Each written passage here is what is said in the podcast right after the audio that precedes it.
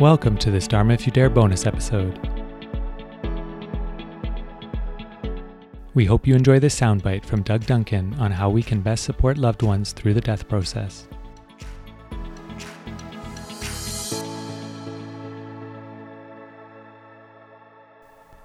Yeah, I mean, the number one rule for being around dying people is be in a great state. You want to be happy, you want to be joyous, you want to be funny, you want to be light, you want to be teasing if they have that kind. You know, like a good waiter in France. We went to Austria and we had this waiter when I was a kid. We were traveling with Rinpoche on a boat, and the waiter saw us three young guys, and he was kind of like one of the guys, right? And, and then that he went to the next table, and he served this very uh, um, proper Austrian couple, and he was very proper Austrian waiter. So what you want to do is you want to walk into the dying person's room as if you're their best buddy. Uh, like either they want you formal, you be formal. If they want you to be relaxed, you be relaxed. If they want you to be humorous, you be humorous. If they're not sure, try out the different modalities, the different archetypes, and see which one lightens their mood.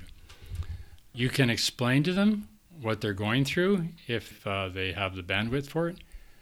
Uh, you don't necessarily have to do mantras and all that stuff unless they already have a proclivity for that. If they do, it's a good thing. Good. If you know their yidam, it's very good to do their yidam.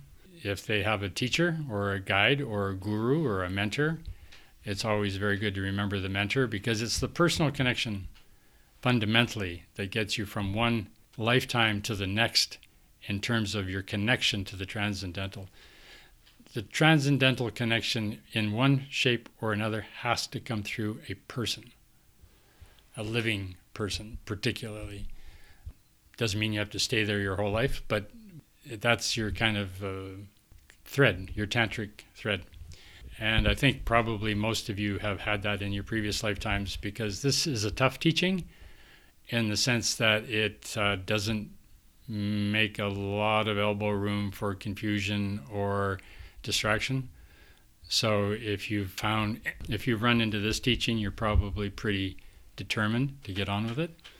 That also speaks to previous lifetimes. But if it's somebody who's just casual, somebody somebody you don't know very well, a family member, whatever, then just try to be in a good clear space and encourage them to let go. It's okay, it's safe, it's going to be fine, everything's going to be all right. Because uh, the, the thought they go out with has great power in terms of the energy they come in with. So you want to have them go out positive, wholesome, loving, kind, as, as best you can help them to do that would be the most compassionate thing to do. And if, and if by chance they are dwelling in emptiness and shunyata and in spacious clarity and wisdom mind, shut up. Don't distract them. Just be there. What the Indians call darshan. Just be in the room and share the space. If they're in a good place, just walk them down to the end of the road and say, Sayonara, baby.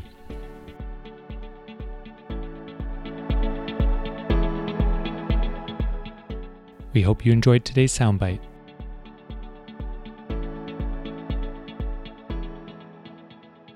If you are finding the teachings of Planet Dharma resonate and are wondering how to explore them further, I recommend the free online course called Wake Up Four Paths to Spiritual Awakening.